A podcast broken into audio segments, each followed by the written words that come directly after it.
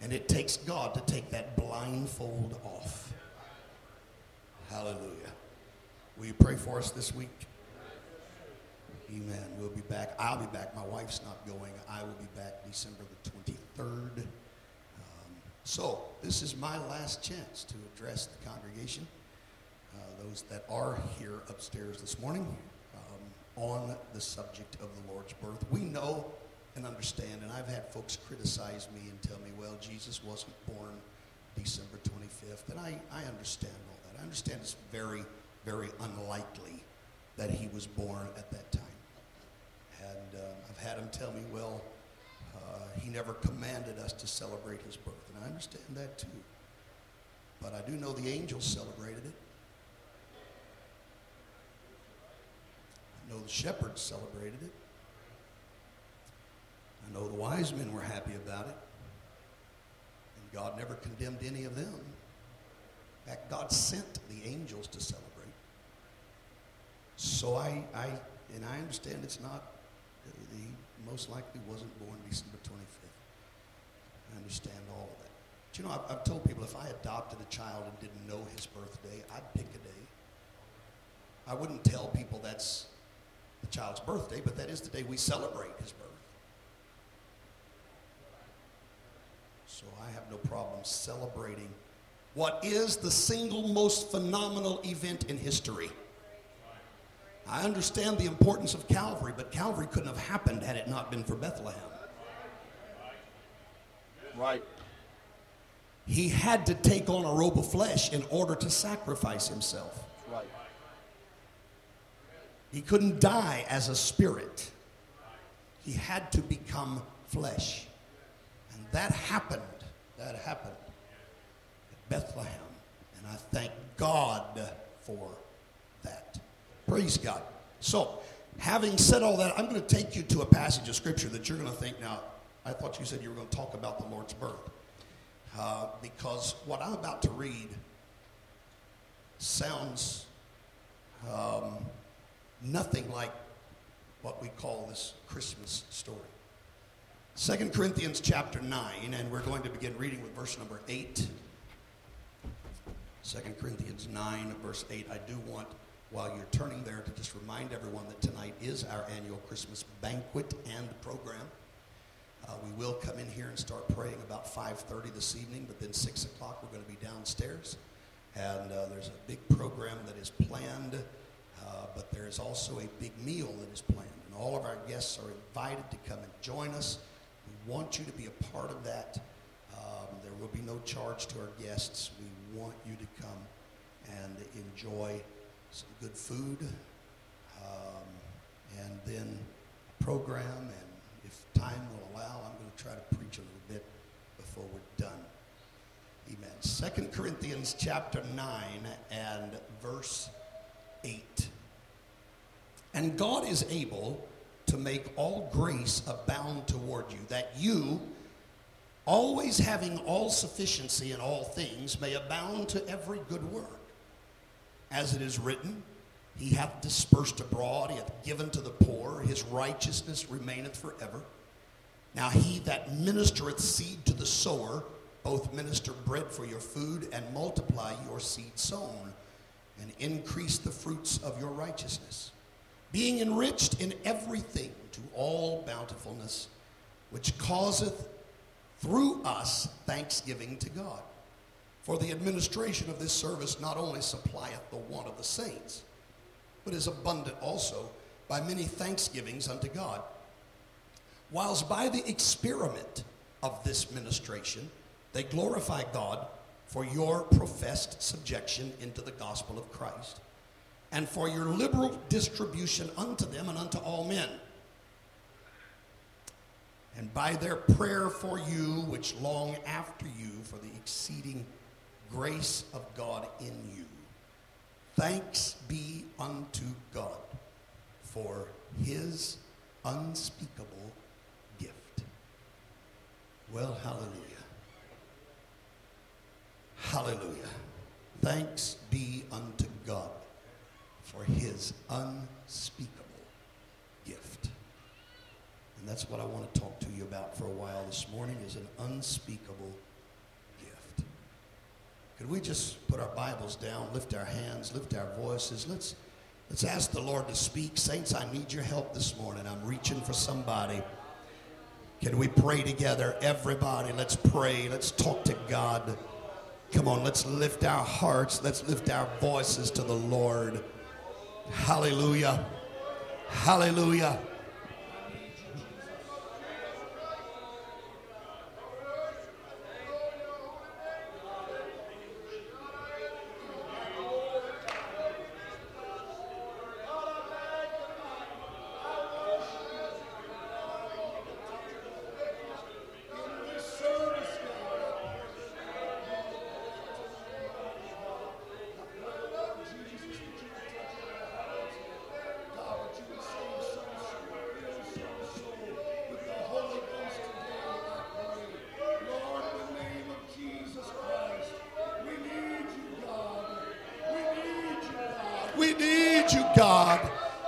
Let's worship the Lord.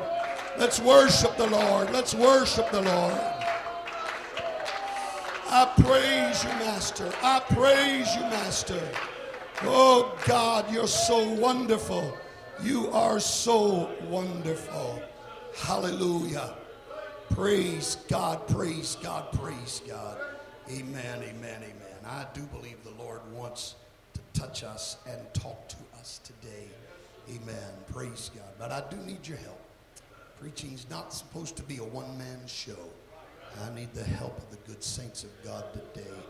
Praise God. Amen. In fact, my voice is struggling a little bit this morning. It's been a while since I've had some voice problems. Seems like it happens every time I get ready to go to Africa. Uh, but but uh, anyhow, we'll deal with it. We'll get through it somehow. Amen. God bless you. You may be seated. Before I actually get to what I want to talk to you about this morning, before I get to the real message that is burning on my heart, I want, I want us to look at the passage at hand. I want us to consider for a few moments these verses of Scripture that we have read in your hearing. Now, around here, we we have Bible study on Sunday morning, and so we encourage you to get your Bible and to follow along. It's important that you not just take someone's word for what's being said, but that you see that it's in the Word of God. That's right. That's right. I tell folks often that's how cults are formed because people don't search it out for themselves. They don't look through the scripture for themselves. There is no authority that exceeds the authority of God's word. There's no authority higher than God's word for two reasons. Number one, he magnified his word even above all his name. Now, we're people of the name, we believe in the power of the name. But the Bible says he magnified his word even above his name. And secondly, because in the beginning was the Word, and the Word was with God, and the Word was God. Hallelujah. So there's no authority higher than the Word of God. And when someone tries to create doctrines that go against the Scripture, they're wrong. The Scripture's right.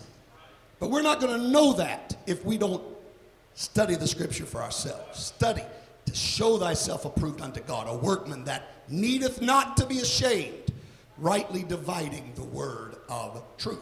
Praise God. So follow along. We're in 1 Corinthians 9, and we're going to look at some other verses along the way, but you could just kind of earmark this somehow because we're going to keep coming back to this for just a few moments.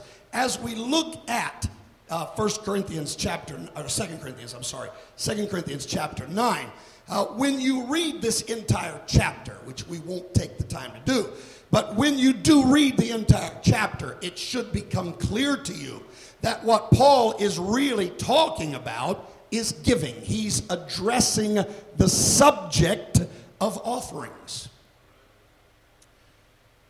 Now, don't, don't tighten up I'm not going to preach to you about offerings this morning.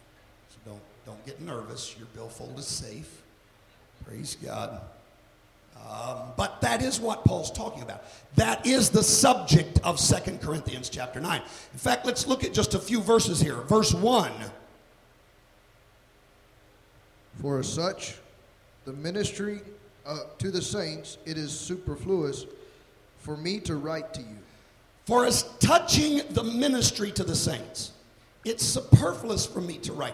Now, th- this term ministry to the saints, he is, this whole chapter is talking about receiving offerings to help the saints that are struggling in Jerusalem. And, and this was something that all of the churches did in Paul's day. And even when Paul went into non Jewish cities, he would encourage them to help these struggling saints in Jerusalem. And, and so that's what he's talking about ministering to the saints. He's really talking about contributing to their welfare. In fact, another translation says, I don't need to write to you about the money you plan to give for God's people. That's the subject, that's the topic giving money. And, and Paul is saying to the Corinthians, you understand all this, and, and really it, it, it's, it's unnecessary, it's superfluous, it's, it's unneeded for me to have to address this because you understand it and you practice it. But, but nevertheless, we, we're going to talk about it just a little bit. I, I, I understand Paul's mindset. You, uh, you folks have heard me say, We've always believed this, we haven't changed, but it still doesn't hurt for us to hear it again once in a while whatever the topic is if we're if we're dealing with apostolic doctrine if we're dealing with certain principles of scripture you've you've heard me make that statement. We know it we understand it but it's good for us to hear it again. And that's really what paul's saying. You understand this you know what to do you do it but let's talk about it for just a few minutes and, and just cover a few facts about it. So that's that's the way he opens chapter 9 then we get down to verse 6 but this I say, he which soweth sparingly shall reap also sparingly, and he which soweth bountifully shall reap also bountifully. This is the law of the harvest. This is what we call it, the law of the harvest. You sow sparingly, you're going to reap sparingly. You reap in accordance with the amount that you sow. It's true of everything in life. Everything in life. Well, hallelujah was talking to someone just recently. I said, you know, there's no way a church can have revival if people are not willing to invest their time in that church. They've got to. They've got to be willing to make some sacrifices. They've got to be willing to give up some of their free time to do some things around the house of God. Because we are going to reap based on how much we sow. That's not just monetarily, it's everything. The amount of effort we put into a service determines how much blessing we get out of that service. Well, hallelujah. If we just come for the show, we're not going to get a whole lot out of it. But if we come and pour ourselves into the worship of the King of Kings, I promise you, He's going to turn around and pour Himself into you. If we sow sparingly, we reap sparingly. If we sow bountifully, we reap bountifully. And, and so this is, but it is true. It's a true principle across the board. But it was written specifically about our financial giving, our monetary contributions. That's, see how quiet it gets when I say that? Well, then, then verse 7 says, Every man according as he purposeth that, in his heart. Is that verse? Yes. All right. Every man, I'm sorry. I wasn't through. Go ahead. Yeah, we're getting there. Verse 7. Read it again. I'm sorry. Every man according Every man. as he purposeth in his heart. Right. So let him give. So let him give. Not grudgingly. Not grudgingly. Or of necessity. Or of necessity. For God loveth a cheerful giver. God loves a what? That's why I've, I've tried to encourage the, the, the, the uh, preachers that are coming up in this congregation. When, when you get up at offering time, don't say we're going to take up an offering. I don't want to take it. If you don't want to give it, I don't want to take it. We will receive an offering. Because God loves a cheerful giver. I'm not going to put pressure on people to give. I'm not going to shame you into giving. Because God doesn't want that kind of giving. God wants a cheerful giver. In fact, this word cheerful is really pretty interesting in the scripture because it really means hilarious. It, it, it means to be able to, to, to find it so uh, enjoyable as to laugh while you do it. That's right. When, when, when you're having to cry and, and, and kiss Abe Lincoln goodbye before you drop him in the offering plate, there's a problem there. There's a problem there.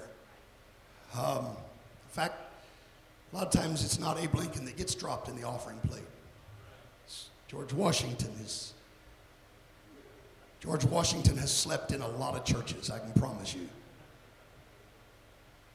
Well, I'm not, look, I, I promise you, I, I'm not here to talk to you or shame you into giving. I'm just trying to show you something that God wants to put something in the hearts of his people that causes us to want to give. And again, it's not just financial, but God wants there to be something in my heart. I want to give my time to you, Brother Brandon. I want to give my assistance to you. I want to do what I can do. I want to give. I want to be a giver. I want to be a happy giver. I want to be a cheerful giver. Amen. And so that's that's this whole chapter is about giving, giving, giving. But then he gets down to the end and he lets us know that God is not asking us to do something he himself was not more than willing to do. Well, what does verse 15 say? Thanks be unto God. Thanks be unto God for his for unspeakable his, gift. For his gift.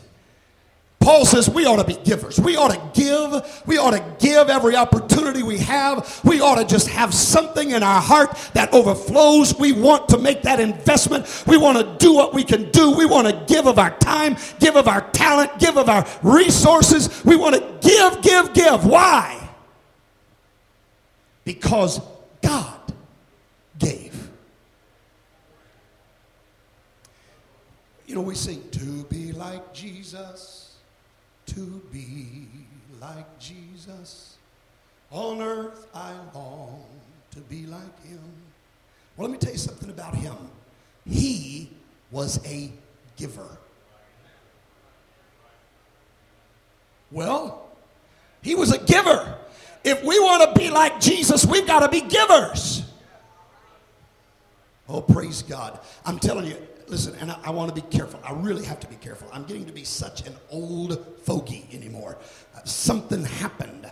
Uh, I don't know, between 50, 55, somewhere in there, I don't know, something happened to me. And I'm turning into an old fogey where I'm just keep talking about this generation, this generation, and it's, I, you know, I, I, I can't help it. It's just, I look around and I see things so different than what they were. But we literally have arrived at a time. It's not just kids, it's not just teenagers, but it's adults that everything has to be about me. It's all about me. What can you do for me? What does this church have to offer me? I get phone calls like that. People say, We've just moved into town. We want to know what does your church offer us? Um, salvation. That ought to be pretty important. That ought to be number one on the list. Truth. hallelujah. Those are not the things they're looking for when they ask that kind of question. What kind of youth program do you offer? What kind of what do you, what do you offer for, for singles? What do you offer for this group? What do you offer for that group? It's all about me. And I, like I said, it's not just children, it's not just young people. But, but we've arrived at this because this is the mindset of so many adults. What do I get out of this? Listen to me. I'm, I'm, I want you to hear me. Hear me. And I shouldn't have to qualify this. If I can't preach this, then I am in trouble. But, but the reason divorce is so rampant today is because everybody is in the marriage for me. I'm not getting out of this what I want. Well, it got quiet again. I, I, know, I, know. but it's the truth. Now, I know there are I know there are circumstances. I know there are situations. Please don't read into what I'm saying. I know there really are. There are those that are unfaithful. Why are they unfaithful? Because they're interested in me. They're focused on themselves. That's it. But I'm telling you, I'm telling you, there's something about it. When I watch, and I've seen it time and again, I've seen elderly couples, one of them be bedfast, one of them perhaps not even aware of what's going on, but their spouse of 50 years sit by their bedside, hold their hand, talk to them, tell them how beautiful they are. What is that spouse getting out of this marriage? Everyone says, How beautiful, how beautiful. Well, it is beautiful. But reach that point by living for themselves for 50 years.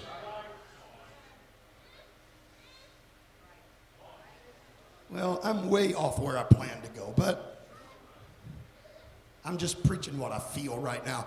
But I'm telling you, that there's something we've got to understand. If we truly want to wear the title Christian, Christ like, then we need to learn to get our eyes off of us where are, where are the, the presidents, the political candidates that will stand up and say to America what John F. Kennedy said ask not what your country can do for you, but ask what you can do for your country. Where are men to say that today?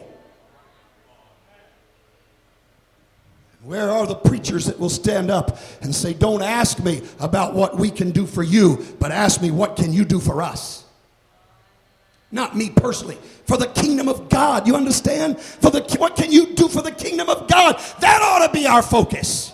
I want to be a giver. I want to be a giver. I want there to be something in my heart that I'm anxious to help someone else. I'm anxious to do something for somebody else.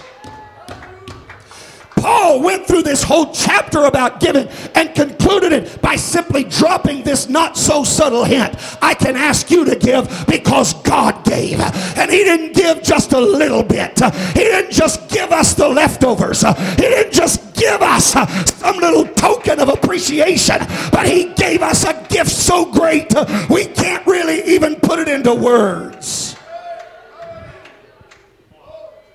What God gave us Paul said, what he gave us. Read that again. Thanks be unto God. Verse 15. Thanks, Thanks be unto God, God for his, his unspeakable, unspeakable gift. gift. What a giver. What a giver our God is. What a giver our God is. You know, the word unspeakable literally in the Greek means indescribable. In fact, I, I really like the way, and, and, I, don't, I don't like everything about this version, but sometimes these, these other versions get it right. And, and I really like the way the contemporary English version translates this verse. They say, Thank God for his gift that is too wonderful for words. Hallelujah. Thank God for a gift that I just can't find the terms to really describe it. Thank God for a gift that goes beyond my vocabulary. I'm telling you, church, I, I, don't have the terminology to properly describe just how great this gift is that God gave to us. Oh, hallelujah. Hallelujah. What did God give? Well, let's start with John 3:16. Let's start there. Let's start there. What did God give? For God so loved the God world so loved, God so loved the world that he gave that he, God so loved that he, listen, that's the real problem. You hear me? I'm not trying to be offensive, but the reason we don't give to something is because we don't really love it. But when we love it, we don't mind giving. We don't mind giving. Well, look, look, look, I love being a grandparent. And I, I don't mind telling you, when those grandbabies come around, Grandpa looks for things I can get for him. I look for things I can buy for them. You hear me? I'm thinking about what can I do for them? What can I get for them? Why? Because I love them. That's why. I, uh, I shook my head last night. We were at, at, at the uh, practice uh, yesterday afternoon, and, and uh, after it was all over with, little Camden's running around there, and, uh, and, and, and he's wanting something really, really bad. And, and so his mama won't give it to him. So you know what he does? He looks around, he sees Grandpa, and he throws his arms up in the air, and I pick him up, and he points at what he wants. You know, he's not old enough yet to put it all in the. He, he says this, but everything's this. This, this, this. I, okay, this. I don't know what this is, but I knew what he was wanting. Mom had already said no, and I'm not going to go against what Mama said. And, and, and so, so he's, he's pointing this, this, and he sees Grandpa's not going. So you know what he did? Now, how old is he? A year and a half? 16 months. See, you're supposed to know that. All right. So, so, so 16 months old, and, and I, I picked him up, and I'm not going where he wants me to go. So you know what he did? He threw his arms around my neck and hugged me. Well, that's hard to refuse, you know. That's, that's hard to refuse. And I thought at 16, he's already learned because, I mean, as soon as he got through hugging me, he, this, he, he thought it, was, it, it, didn't work, unfortunately, but he thought he was going to bribe me with a hug. But I'm going to tell you what, it sure did melt my heart. And I'm going to tell you, everything in me wants to give, wants to give because I love that little boy. I love that little boy. I'm telling you, I love all of my grandkids, and I want to give. I want to give. I want to give. For God so loved. God didn't look down at this world and say, What can you do for me?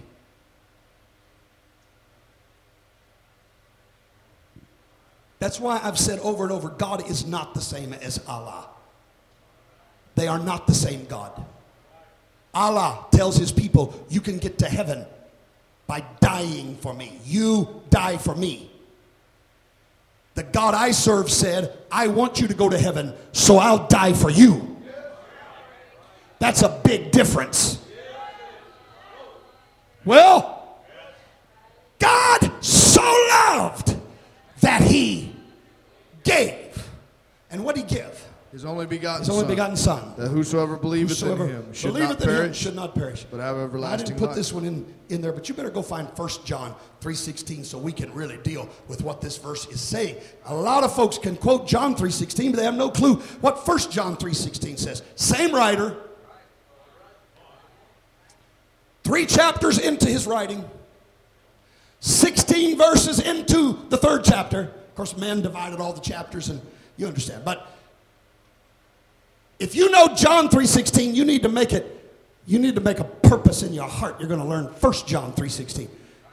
Here's what 1 John 3:16 says. Hereby, Hereby Perceive perceive, we the love the of love of God. because he laid This down, is how we know that God loves us. How? because he laid down his life not for he us. looked around heaven trying to find somebody else to go do the dirty work while he stayed safe and secure on his throne. But we know God loves us because he laid down his life for us. That's how I know my God loves me. Oh Lord, I don't know if I'm going to get into this lesson with what I'm feeling. Hallelujah. Hallelujah. Listen. As much as you love Camden, as much as you love that little boy, all right,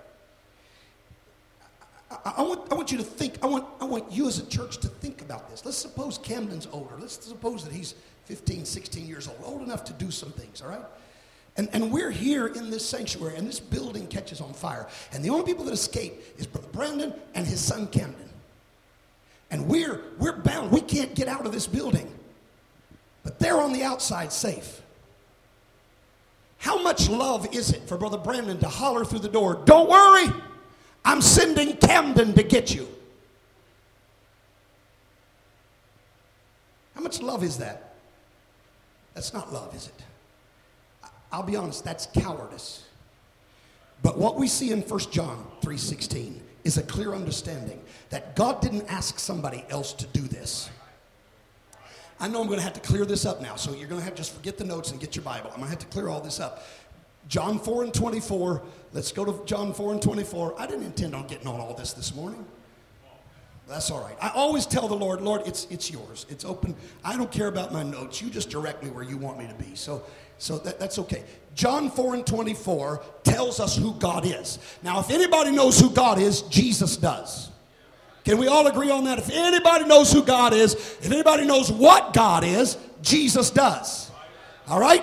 What does he say in John 4 and 24? In fact, let's start with verse 23. Let's back up to verse 23. I know they've already got 24 on the wall, but go back. Josh needs a good workout today, anyhow, so he's, he's been getting lazy back there, so we're going to keep him on the ball. All right, John, John, I want to make sure you're giving today, all right? All right, John 4 and 23. Read. But the hour cometh and now he's, read, read. I'm waiting on you to read. John 4 and 23. What'd you do? Change the page? It's only one verse before. John 4 and 23. For the hour cometh. For the hour cometh. And now is. now is when uh-huh. the true worship the true worship shall worship the Father shall worship who? Shall worship who? The Father. Sh- shall worship who? The Father. So who are we talking about? Who are we talking about? We're talking about the Father, right? They shall worship the Father in spirit and truth. It's the Father that has to be worshiped in spirit and truth. Read. For the Father. For the Father. We're talking about the Father. For the Father seeketh such to worship him. God is God. So we haven't changed subjects. This is the very next verse. We're still talking about the Father. God, the Father, is a spirit. Is what? You should say God is three persons. I mean, that's what so many people teach. God is three persons. But did you notice that Jesus not only did not say God is three persons, he didn't even say God is a person. Did he? He didn't say God's a person. He said God's a spirit. You know, there's a difference between a person and a spirit. Now, if we want to talk about God the Father, we're going to have to define him the way Jesus did. God is a spirit. A spirit doesn't have flesh, a spirit doesn't have blood. There's no way a spirit can die. Are you with me?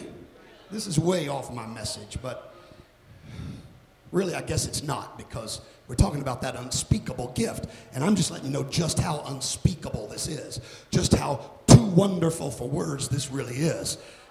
Amen. This may be more important. It is more important than where I was going anyhow. But, but, but, but, all right. So God the Father is a spirit. And just in case you think he may have changed subjects, you see, they that worship him must worship him in spirit. Same thing he just said about the Father. The Father seeketh those that worship in spirit and truth. So he's talking about the Father. The Father is a spirit. The Father is a spirit. So when we talk about the Father, we need to think some of you got it. Let's try that again. When we read about the Father, we should think, that's better. All right. So you got 100% on that test. Wonderful. Let's see if you can pass the next one. So that's the Father. The Father is a spirit. Luke 135. Luke 1 and 35. And uh, let's see what the Bible says about the Son. Luke 135. And the angel answered. The angel answered. Said to her. Said to her. The Holy Ghost. This is unto Mary. Thee. See, we're back on the Christmas story. The angel says to Mary. The Holy Ghost. Wait, wait, wait, wait, wait. Wait, wait, wait. Who's going to overshadow Mary? The Holy Ghost. Who's going to overshadow Mary? What does it say there? The Holy Ghost. Okay, now wait a minute. People tell me there's God the Father, God the Son, God the Holy Ghost. Three different persons.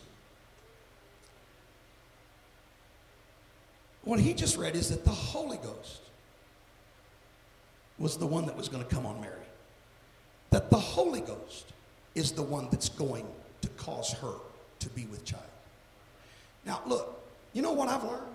I, I've, I mean, it's amazing the lessons that I, I grant, I, am granted by traveling all around the world.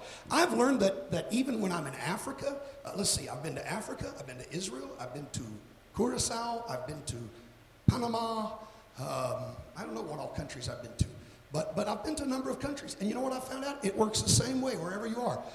Whoever causes the woman to be with child, that one is the father. Isn't that amazing? Same, works the same all over the world. Whoever causes her to be with child, that's the father.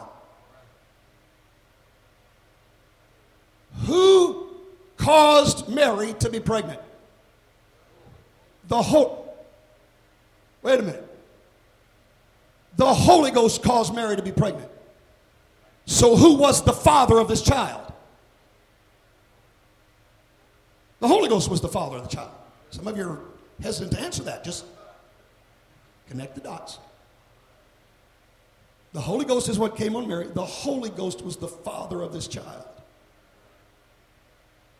So, who was Jesus' father? God the Father or God the Holy Ghost? Now, if they're three different persons, then you've got a real problem. Jesus has two daddies. But if God is a spirit and Holy Ghost, or Greek word pneuma, Holy Spirit, is a spirit, not a person. God the Father is the Holy One of Israel. Can't we say God the Father is the Holy Spirit? So we're not talking about two different people here the Holy Ghost and the Father. That's the only conclusion we can arrive at.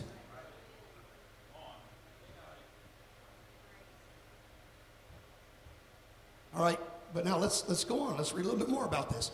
The Holy Ghost shall come upon thee, and the power of the highest shall overshadow thee. Therefore, also, therefore also that holy that thing, holy thing which shall be born which of thee, shall be born of thee. shall be called He's talking to God. Mary. Mary, get this: the thing that is born from your womb. What comes out of your womb? Read. shall be called the Son of God. That's what we call the Son of God. That which was born of Mary is what is the Son of God. Mary didn't give birth to a spirit. Mary is not the mother of God. Mary is the mother of the Son of God. Well, I'm in the book. I'm in the book. This is what the book says. That holy thing that shall be born of Mary. What did Mary give birth to? I know that's not good grammar. To what did Mary give birth? To flesh. What she gave birth to was a human. Flesh. But not just any human. Not a human like me and you. Like you and me. It's not you and I, by the way, while we're on grammar. It's you and me, not like you and me. I don't, I'm not going to teach grammar, but anyhow, that is correct. It's not like you and me. All right? Anyhow. See, I keep wanting to get back into the grammar class. I can't do that. All right, so, so it's not a human being like you and me. This is different because for each of us, we had an earthly father. But for this fleshly body that was born, he didn't have an earthly father. His father was a spirit. So, what we learn is the father is a spirit, and the son is the flesh. Now, go to 2 Corinthians 5:19 and let's put this whole thing together and we understand in three verses of scripture the totality of the Godhead. 2 Corinthians chapter 5 and verse 19 says To wit, to wit that that, God- wait a minute, wait a minute. Now don't do this too fast. To wit that God. God, that's the Father. That's the Thank you. Thank you. Some of you got it. All right. So to wit that the Spirit was in Christ. was in Christ. That's the Son. That's the flesh. To wit, that the Spirit was in the flesh, reconciling the, The world, world himself. unto himself, not themselves, but himself. It was one. He had a spirit, amen, an omnipresent spirit, an omnipotent spirit, an omniscient spirit. That's the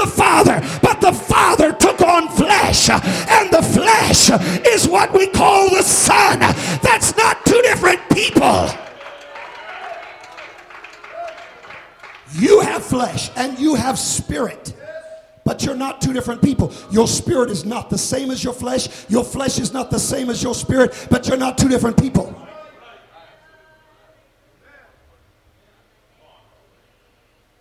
I don't have time to teach a lesson on the Godhead this morning. Dear Lord, this is near, not where I intended to go. But, but I'm just telling you, when we really understand the magnitude of what God did, God did not sit in heaven and say, You go down and die for them. God said, It's going to require flesh and blood. That's something I don't have. But I tell you what, I'll take it on. I'll put on a coat of flesh and I will go down there and I'm going to do it. I'm going to suffer. I'm going to take the pain. I'm going to bear the sin. I'm going to die so that they don't have to. Listen, friend, that is an unspeakable gift to think that the God of glory would do this for me.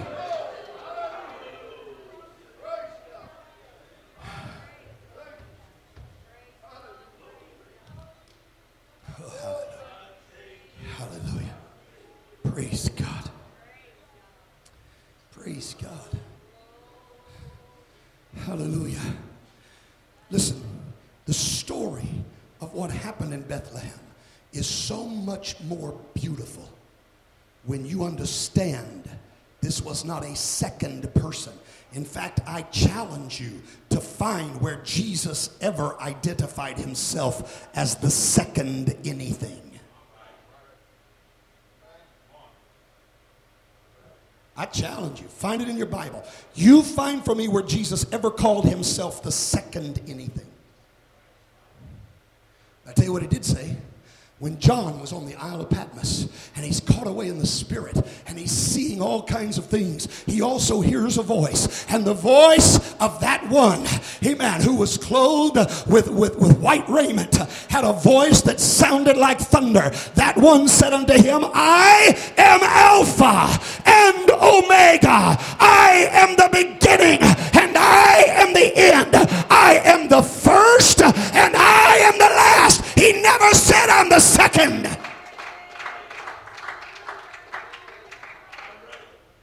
He's first and last. And you know what that means? I'm everything. That's what I was telling somebody. Somebody was talking to me recently.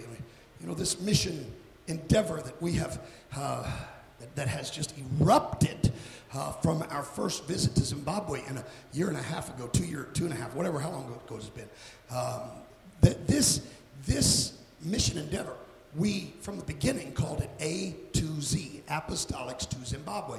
And, and somebody told me not long ago, so you're going to have to change the name of it because now you're in Malawi, you're in Botswana, uh, headed to, to um, Zambia and South Africa, now going to, Li- to Liberia. So you have to change the name. It's not just Apostolics Zimbabwe. I said, no, no. I knew what I was doing when I chose the name A to Z.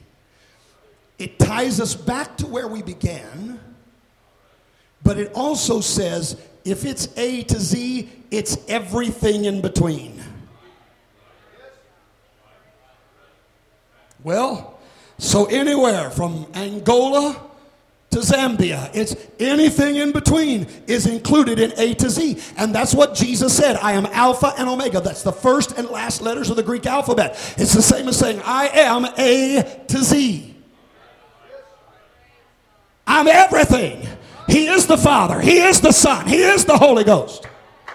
It didn't take a committee. He said, I, the Lord, stretch forth the heavens alone. He didn't have to have somebody else tell him how to do it.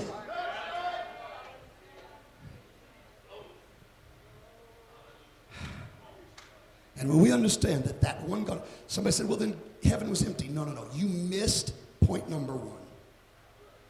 When he was on earth, heaven was not empty. You missed point number one. What was point number one?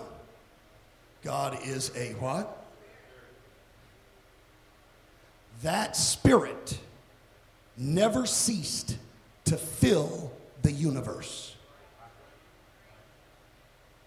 That spirit, that spirit never stopped being omnipresent. Well, in fact, I'm going to prove it to you. John chapter 3. Um, I'm going to prove it to you. I'm going to prove it to you. That spirit never ceased to be omnipresent. And that's why somebody said, well, look here, Jesus' baptism. There's a voice from heaven. He's in the water. So okay, let's go to John 3.13. Let's go to John 3.13. What did he say? John 3.13, Jesus is speaking. All right, read. And no man hath ascended, no up, to heaven, up to heaven, but he that except came the one down that came down from heaven, heaven even, even, the Son of the Man. Son of Man. Now listen to this. Which, which is wait, in, which, which, which. What is that word? Not was. Not past tense. He's standing on the earth talking to Nicodemus. But he said, While I'm talking to you, I want you to understand, I also right now am in heaven. Even the Son of Man, which is present tense, is in heaven. Hallelujah. That's why he can speak from heaven while he's still walking on earth. This is not complicated, it's really very easy. It gets complicated when you try to make it three separate persons, and that's why those who teach that will tell you that's a mystery you cannot understand. No, no, this is not, this is not hard. This is not difficult. There's one God. There's one God. Hear, O Israel.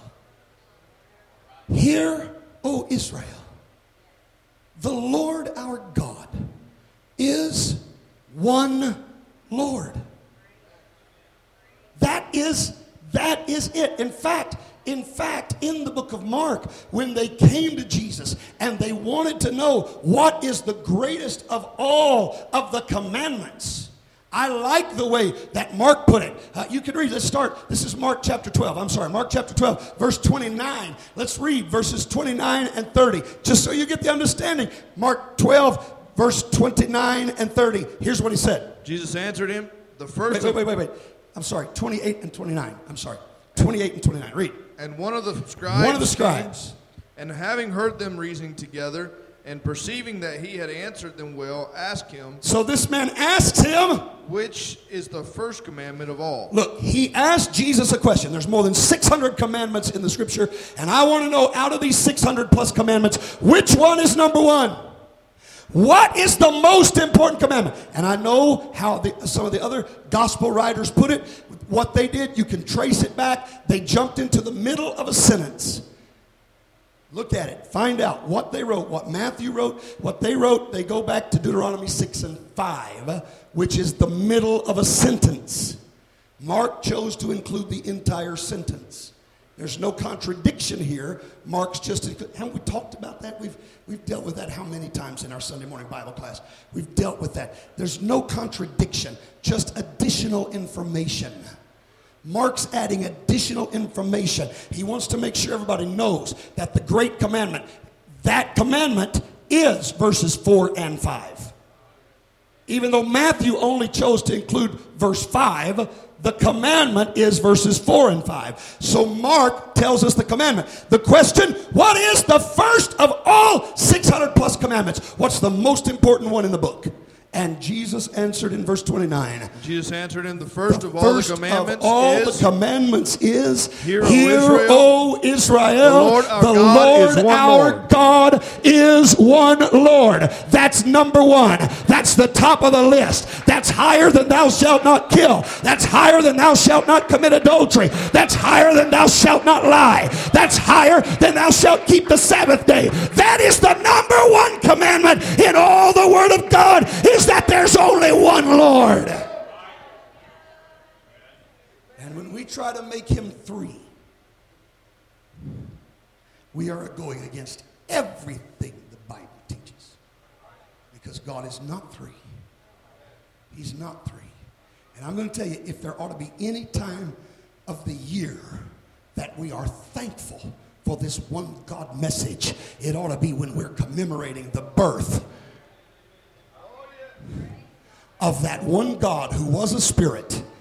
As a spirit, he couldn't feel pain. As a spirit, he couldn't shed blood. As a spirit, he didn't have burdens. As a spirit, he never got tired. As a spirit, he never got hungry.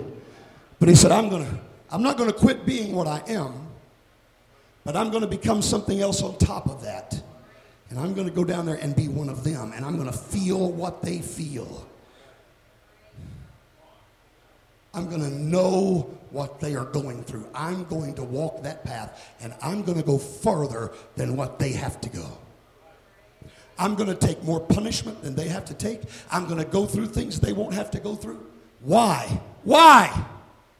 For God so loved that he gave. What did he give? He gave a gift that is unspeakable. I'm telling you, this is too great for the mind, amen, to really encompass all of it. I thank God that I've got a revelation of who he is, but I'm just telling you, this is bigger than what my mind can really comprehend. To think that the God of glory, who filled the universe, fashioned a womb and then got inside of it. Oh, wonder of wonders. How can this be? That God became flesh and was given for me. Hallelujah. That tiny hand that held to Mary's, dwelling in that fleshly hand, was another hand a hand that had parted the Red Sea. That little voice that cried out from the manger, that was a human voice. But residing within that human voice was a voice that had thundered from the top of Mount Sinai and said, Moses, take your shoes off. This is holy ground. Are you hearing me today? Wonder of wonders. What a beautiful story. What a wonderful thought. Oh God, that you cared enough for us that you came down here. Walked among us and gave yourself for us. Oh, hallelujah. Let's just thank him for a moment, can we? I think my time's just about up. Let's just thank the Lord. Let's thank the Lord. Woo. I love you, Jesus. All right, all right, all right. I, I know, I know my time's up. We gotta have time. We gotta have time for an altar call. But there is, there is, there is one more passage. I want you to get out of your Bible. And, and I'm just going to confirm all this and I'm going to wrap it all together here. One more thing that I want to show you here. I hope just one more passage. You're probably hoping the same thing. All right, uh, go to Matthew chapter 28. Matthew chapter 28, and let's start with verse 18. Matthew 28 and 18. And Jesus came and Jesus spake came, unto them, And saying, he said to them, All power All power is given to all. Everyone say all. Everyone say all. Is there anything left when you've got all? Is there anything else that anybody's got if you've got all? Well, there's a couple of you that understood that. Let's try again. If you have it all, how much does anybody else have? There is a difference between sharing all power and having all power. And he didn't say, all power is shared by me. I've got it all. All power is given unto me in heaven, heaven and, in, and earth. in, earth. Verse 19. Go, ye, go ye, wait, go ye. Therefore. Go ye. Therefore. Words mean things. Words mean things. Therefore, because of what I just said, what did he just say? He just said, I have all power. Because I have all power, go therefore And and teach teach, all, all nations, nations, baptizing, baptizing them, in in the name of- the one name, one name. There's no S on here. I've looked at it in the original. It's singular in the original too. It's just one name. Baptize them in the name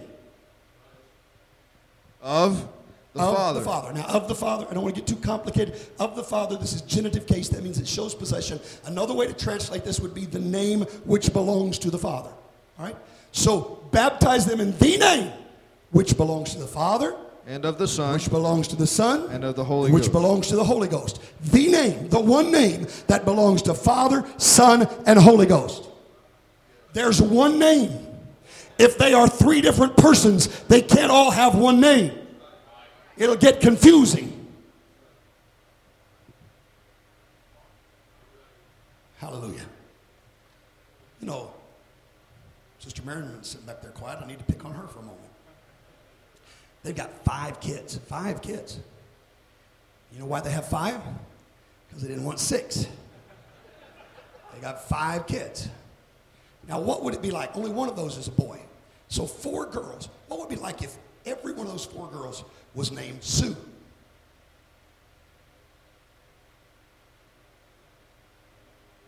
I didn't do it, Sue did it. Right? Now listen, we don't have three persons who have the same name, but there is one name, according to this. It is a singular name. There's only one name, and that one name belongs to Father, Son, and Holy Ghost. Look, I stand before you today as a pastor, a husband, a son, a father, an uncle, a brother. Thank you. I sure don't want to forget that one. A grandfather. I stand before you as all those things, but yet I don't preach to you today as grandpa. And when I go and put my arm around uh, Reagan or Carter, I, I don't say, Your pastor loves you. I don't have a split personality, but I do fill more than one role. But whether it's pastor, uncle, brother, son, grandpa, husband, cousin, whatever the role is, I still only have one name. Well, hallelujah. There's still only one name. Well, praise God. And what is that name? Well, Paul told us, uh, uh, he, he said that God hath highly exalted him and given him a name that is above every name, that at the name of, that at the name of Jesus, every knee should bow. He said that's a name above every name. That's above Father. That's above Son. That's above Holy Ghost. Jesus, that name is above every name. The book of Acts tells us neither is there salvation in any other, for there is none other name under heaven given among men whereby we must be saved. There's only one name, and the name is Jesus. Hallelujah. Sister Reagan, you're going to have to, we've, we've got our other musicians are downstairs working, so, so I'm going to have to call her out of retirement today. Amen. Praise God. And nothing against our other musicians, but she's still my favorite. Hallelujah. Praise God. Hallelujah. It's just one name. There's just one name. Fact, the book of Ephesians, I, I told you just be one more passage, so I'm not going to have him look up anymore. The book, book of Ephesians tells us that this is the name whereby the whole family in heaven and earth is named. There's only one name. John 5 and 43, Jesus said, I am come in my Father's name. I'm come in my Father's name. What name did he come in? Jesus. So what is his father's name?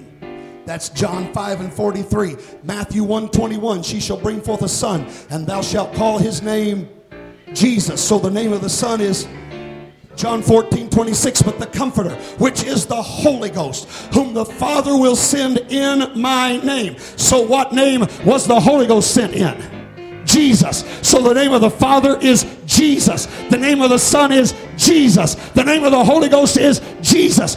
That's why you baptize in the name of Jesus.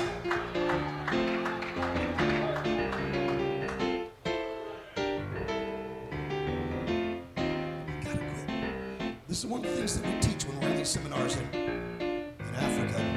I, I, I ask them if I signed over title to a piece of property to you and I signed it, father, son, describes me. But it's not my name, is it? It's not any good till my name's on it. Another thing I tell them is the Bible says, out of the mouth of two or three witnesses, let every word be established.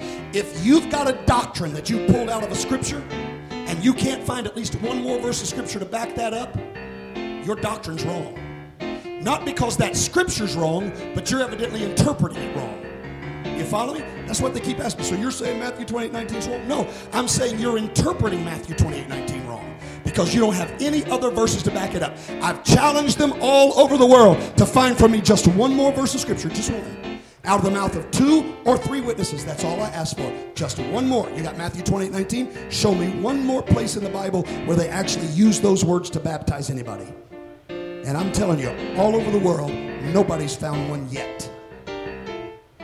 You know why? It's not there. But when I tell you that Peter said you need to be baptized in the name of Jesus Christ, I can give you lots of witnesses, not just two or three. Acts 2, they were baptized in Jesus' name. Acts 8, they were baptized in Jesus' name. Acts 10, they were baptized in Jesus' name. Acts 19, they were baptized in Jesus' name. Acts 22, Paul gave his testimony, said he was baptized in Jesus' name.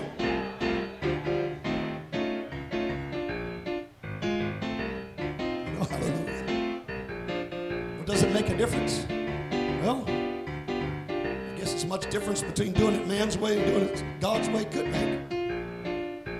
I'd rather do things God's way. And I'll tell you this Acts 19, I referred to a while ago, those people have been baptized by John the Baptist. Jesus said there's no greater man ever born of woman than John the Baptist. John the Baptist baptized this group in Acts 19, and they still had to get baptized again because they had not been baptized in Jesus'. I don't care how many times you've been put in the water. If you hadn't been put in the water in Jesus' name, you really haven't been baptized according to the Bible. You need to get baptized.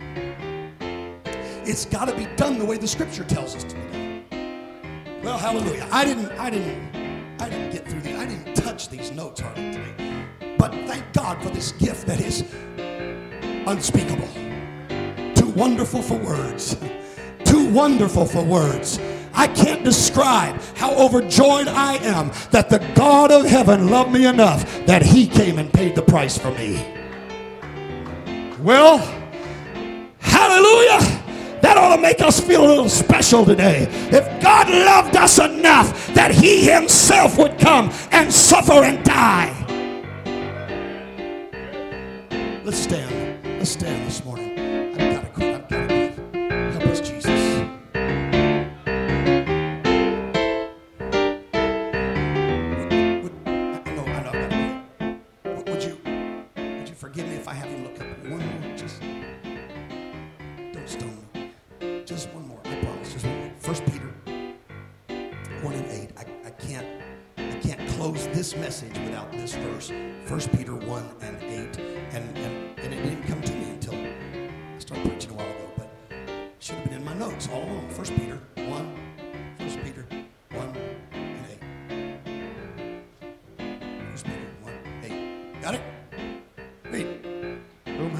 Not seen ye love, He love. in whom, In whom? though now, Now ye see him, see him not, yet yet believing, ye you rejoice, rejoice with, with joy unspeakable, Joy unspeakable. and full of glory. and full of glory.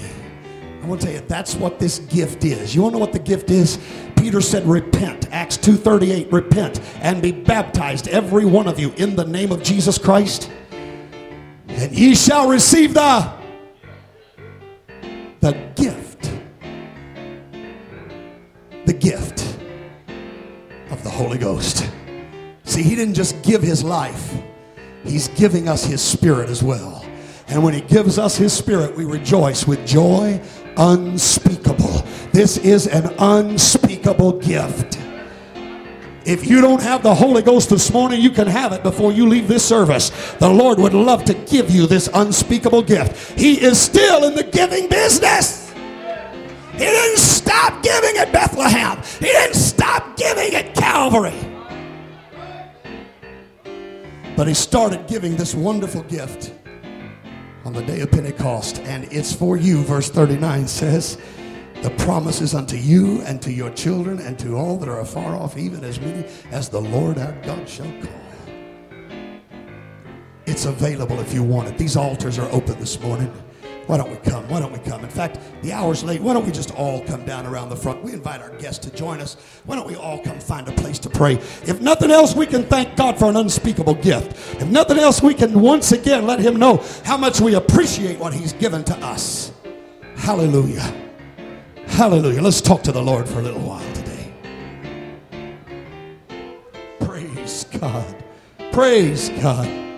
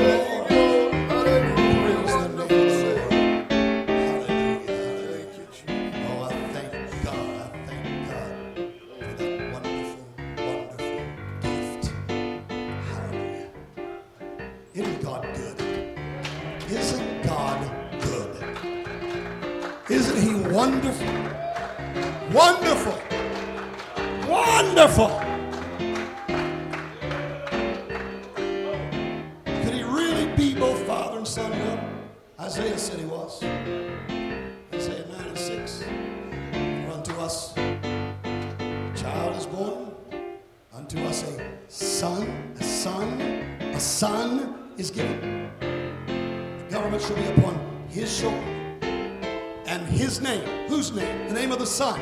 His name shall be called Wonderful, Counselor, the Mighty God, the Everlasting Father, the Son. His name shall be the Father. And he said, and the Prince of Peace. You know, I started off without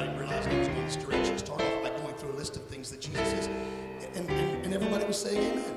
He is Alpha, which is first, and he is Omega, which is last. No problem being first and last. Nobody else could do that. I mean, I mentioned he is the lion of the tribe of Judah, but he's also the Lamb of God. How can you be both lion and lamb?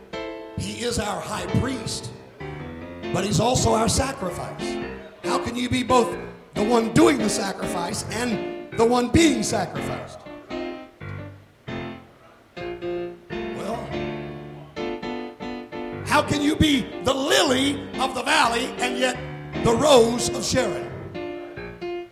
Well, the same way you can be the Father and the Son.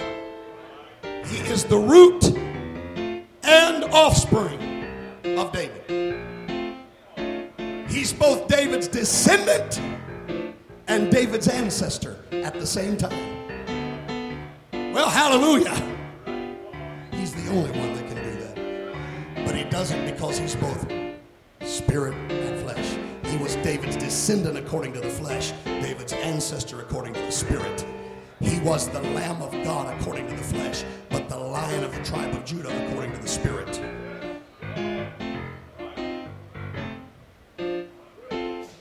That's the way God for this wonderful revelation. God bless you. Appreciate so much each of you being here today. Again, I just want to remind you, 5